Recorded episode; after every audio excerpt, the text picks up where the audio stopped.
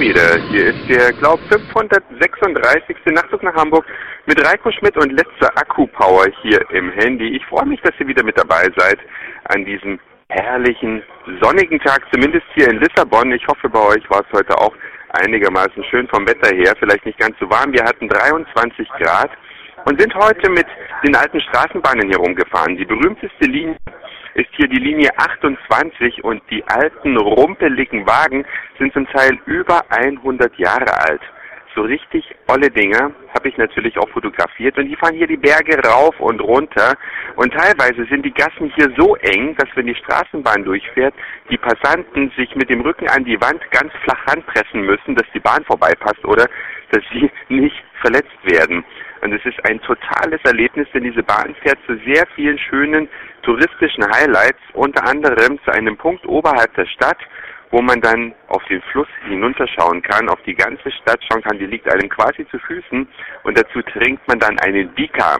Bika, das sind die kleinen Espressi, die es hier gibt und die sind sehr, sehr günstig, wenn ich daran denke, was man in Hamburg für einen Espresso bezahlen darf.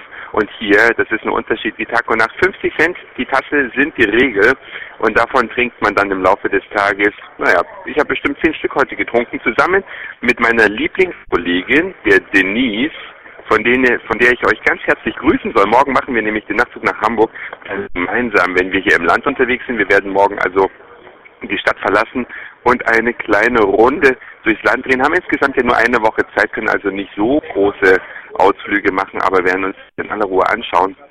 Und ich kann nur eins sagen, wer noch nicht in Lissabon oder in Portugal war, es ist eine Reise wert und die 2000 Kilometer von zu Hause, die sind mit dem Flieger ganz schnell runtergerissen. Jetzt sind wir hier gerade in einem Fischlokal und Lokale gibt es hier wie Sand am Meer. Gute Fischlokale allerdings sind etwas seltener.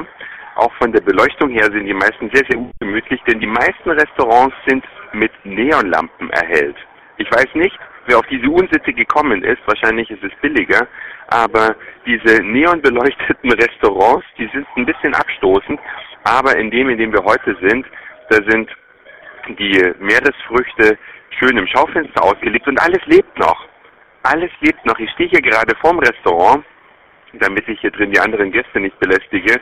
Und hier liegen die Lobster und die Krabben und die Tiger Prawns. Die liegen hier alle so herrlich. Teilweise sind sie schon tot. Die meisten Sachen leben aber noch hier in Wasserbassins. Und wenn man dann weiß, wenn man das bestellt, dann wird das ganz frisch gemacht. Das ist ein Erlebnis und zu einem Bruchteil des Preises, den man in Deutschland bezahlen müsste. Allerdings gibt es auch, wenn man in der Speisekarte so rauf und runter schaut, ein paar Positionen, die einem nicht ganz klar sind. Wir sind nämlich hier in einem Restaurant, wo es keine deutsche oder englische Speisekarte gibt, nur eine portugiesische und sind hier am Auswählen einfach auf Zufallstreffer angewiesen. Mal schauen, was wir gleich serviert bekommen. Wir haben es nämlich noch nicht. Ich bin hier zwischen Vorspeise, die aus leckerem luftgetrockneten Schinken und Krabben besteht und dem Hauptgericht, welches der Zufallstreffer sein wird, gerade mal schnell vors Restaurant gegangen. Das war's schon für heute. Morgen etwas ausführlicher. Ich danke euch fürs Zuhören, für den Speicherplatz auf euren Geräten. Ein dickes Dankeschön an Simi für das Online-Stellen des Podcasts und dann hören wir uns auf jeden Fall morgen wieder. Dann aus dem Land, nicht mehr aus der Hauptstadt. Euer Reiko.